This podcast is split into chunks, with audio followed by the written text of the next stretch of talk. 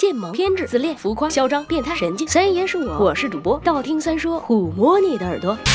十万个为什么？大家平时起床定闹钟吗？大部分时间下我是不定闹钟的，到点醒。极个别的情况下，比如凌晨四点起来看个世界杯，还是需要定闹钟的。但奇怪的是，定四点的闹钟，每次我都是提前五分钟醒。我擦，想起来我的生物钟也是准的非常的诡异。那么下面要讨论一种生物钟准的不能再准的生物鸡。呃，虽然对比起来感觉怪怪的，但确实是打鸣的那个鸡啦。为什么鸡要在清早打鸣，而不是在傍晚或者半夜呢？莫非他们也知道时间？首先要说明，公鸡打鸣最早的用途并非报时，而是宣布自己的领地范围。其次才是对时间的。感知有科学家把一组四十只的公鸡，每四只一间，放在隔音隔光的房间里，让它们在人为的十二小时光照、十二小时黑暗中适应了一周。一周之后，奇迹出现，公鸡会在光照出现前两个小时打鸣。而把公鸡放在二十四小时黑暗中观察两周时，公鸡打鸣周期就变为二十三点七小时。尽管打鸣的时间不是很固定，但是随着处在黑暗中的时间增加，公鸡打鸣的规律性逐渐下降了。所有的一切都表明鸡是有生物钟的。更神奇的是，鸡和人一样也有时差的问题。换句话说，中国的鸡拿到澳大利亚，人家也是要倒时差的。缓个两天才能正常的打鸣，所以你看，为什么开车下乡压死了鸡不用赔钱，反而压死了鸭要赔钱呢？因为鸡太聪明了，你根本就压不着啊！生物钟好准，到点困了，睡觉了，拜了个拜。